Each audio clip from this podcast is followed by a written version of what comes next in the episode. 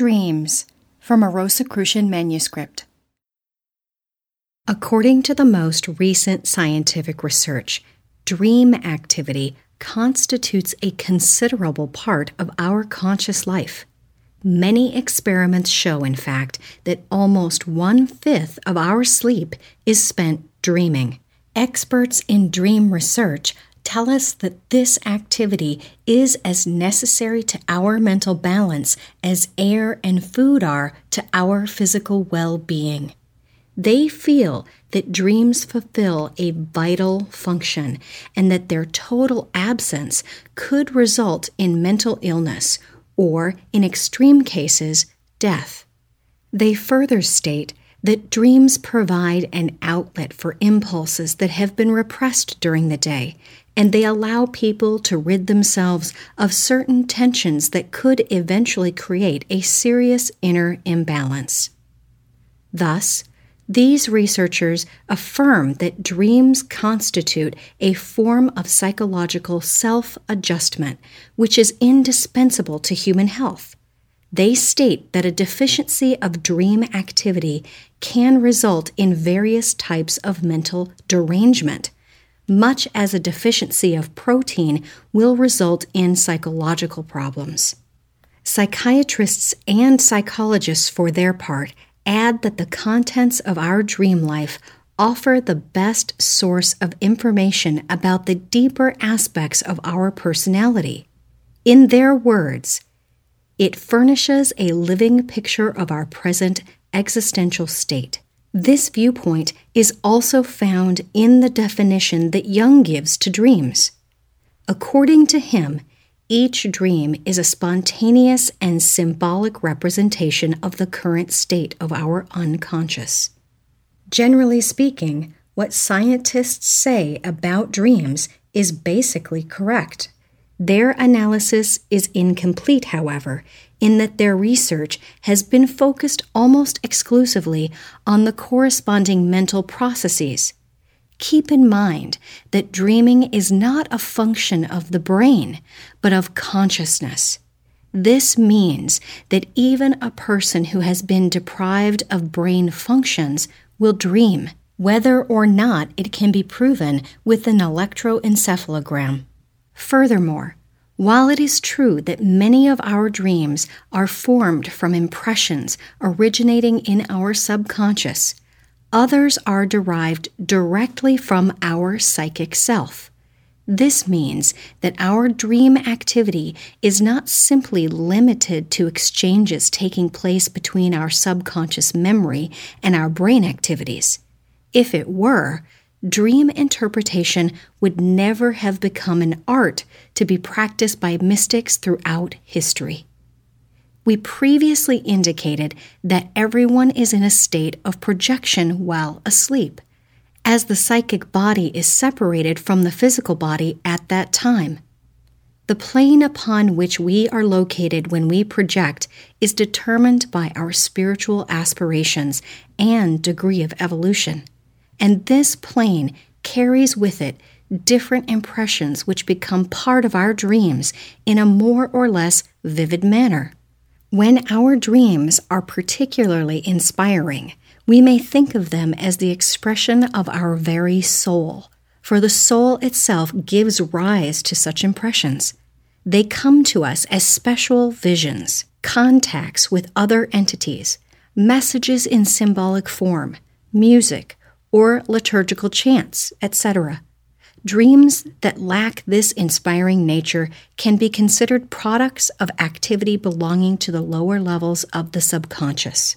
From a mystical viewpoint, therefore, dreams are not simply the expressions of our subconscious life and the means by which we rid ourselves of certain tensions. For someone who can interpret them correctly, they are a way of piercing the mysteries of the unseen by making use of the psychic plane, the plane upon which we are located while asleep. For this reason, ancient tradition has always accorded considerable importance to dreams. Oneiromancy, or the art of foretelling the future through the interpretation of dreams, was a standard practice in the temples of ancient Egypt. Lector priests and scribes were responsible for interpreting the dreams of those who came to them for this purpose, as dreams were highly regarded as valuable premonitions. We find, in fact, in an Egyptian wisdom book the following words Divine intelligence created dreams to show people the way when they cannot see the future. It was thought, moreover, that they constituted in themselves initiations into the afterlife. Dreams can be divided into three major categories physical, psychological, and mystical. In the first category are those that arise because of an indisposition of the physical body. This condition may originate either because of outside influences or because of physiological disturbances. For example, experiments have proven that an uncomfortable bed, an overheated or underheated bedroom, a persistent noise, or a constant draft are all elements that affect our dream activity. For instance, people who frequently sleep in a cold bedroom will have recurring dreams of being in situations where they are cold. In keeping with these outside influences, you know all too well how when you are overtired or when you have eaten unwisely or too much, that your dreams will reflect this situation. They will not be at all mystical in character, in that they are most often accompanied by disagreeable impressions and may even result in nightmares. This is because they are chiefly the subconscious expression of our physical state. The second category of dreams constitutes those relating directly to our current mental and emotional state. They may take the form of scattered ideas, including flashes of things we did during the day or in the hours before bedtime. Sometimes they are the projection of especially vivid scenes we have witnessed or of particularly intense discussions we might have participated in fairly recently. They can also be the reflections of the fears, anxieties, or worries associated with our professional or family life. This category of dreams most clearly mirrors an individual's psychological balance or imbalance. These dreams are also most closely linked to our subconscious, as they have their origin in the two major attributes of the subconscious perfect memory and deductive reasoning. We suggest that you review the discussion of this subject that is found in the monographs of the Second Temple degree. The third category is comprised of dreams that are mystical in nature.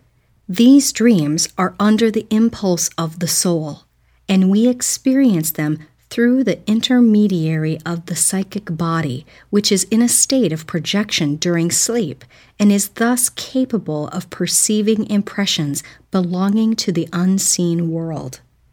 Such dreams are far more rare than the others in that they occur when dream activity has not already been initiated by the first two categories. Thus, people who are always in the habit of eating too much food in the evening or of going to bed in a state of anxiety will not bring together the best conditions for making the night a period of cosmic communion. Obviously, people who are interested in spiritual matters will have many more mystical dreams than will more materialistically minded individuals, for their aspirations lift them toward the higher planes while they sleep.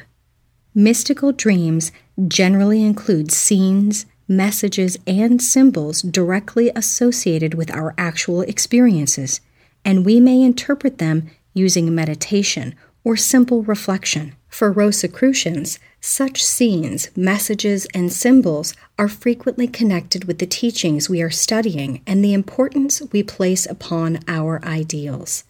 They may also contain elements taken from the other traditions we are acquainted with. They can also take the form of events that relate particularly to the life of a person who has had a great influence in the realm of spirituality. whatever their specific content, such dreams always impart a pleasant feeling when we awaken, and we unconsciously feel the desire to remember them. Furthermore, they may continue for several nights, and they tend to return in regular cycles, which we should learn to predict and analyze. One should not necessarily think that all mystical dreams have a precise meaning. Sometimes they are simply experienced as an inner plenitude, thus indicating a communion with higher cosmic planes. In certain cases, they may open doors to past lives and thus indicate what we were in one of our past incarnations. For instance, people who frequently dream of India and of Hindu or Buddhist symbolism probably lived in that country at one time. The psychic body of these people may even be projecting there regularly while they sleep. Likewise, if a man often sees himself with the features of a woman when he dreams, this may indicate a remembrance of a previous life. Of course, a dream may really be conveying a message which, depending upon circumstances, includes the solution to a problem, the answer to a question, a premonition of an event, etc. It is important, therefore, that you devote your full attention to interpreting it. You will want to meditate regularly on its content, but without ever making this an obsession. In fact, we must also know how to detach ourselves from such a dream so that it may reveal itself to our consciousness in ways not served by our purely objective faculties. Many people find it difficult to remember their dreams. This often happens because they get up too quickly in the morning. The best moment for recalling dreams is when we are just between the sleeping state and the waking state. It is during this passage from unconsciousness to consciousness that the recall of one's dream activities must take place. For the best results, you should ideally awaken naturally and gently before your alarm clock rings. But this might be impractical due to your nature or activities. If this is the case, after regaining consciousness of the physical world, do not get up immediately, but remain in bed for a few minutes with your eyes closed, holding the desire to return gently to an intermediate state. This period of relaxation may be accompanied by concentrating for several minutes on the area around the first cervical ganglion at the nape of the neck. This type of concentration facilitates dream recall, for this ganglion is directly connected to the pituitary and pineal glands, which are in turn intimately linked to our psychic being and the soul consciousness. Many books have been written on the symbolism and interpretation of dreams. Some of these works are informative and make worthwhile reading. It is important to understand, however, that any material you find on the subject can only act as a guide, and that its prime value is to lend direction to our research. Dream interpretation must, of necessity, be entirely personal. In other words, Except in certain cases where you feel a distinct need, we advise that you refrain from asking another person for help in discovering the meaning of your dreams. For others do not have your personal experience, understanding, inner life, or evolution. They can only interpret your dreams in the light of their experience or their knowledge in this area such experience and knowledge being necessarily imperfect and limited. Furthermore, many dreams, especially those of a mystical nature, contain a message which concerns you alone. When you confide in others indiscriminately, you are in danger of inhibiting the unfoldment and continuation of these dreams, and thus you deprive yourself of information that might be quite useful to your future evolution.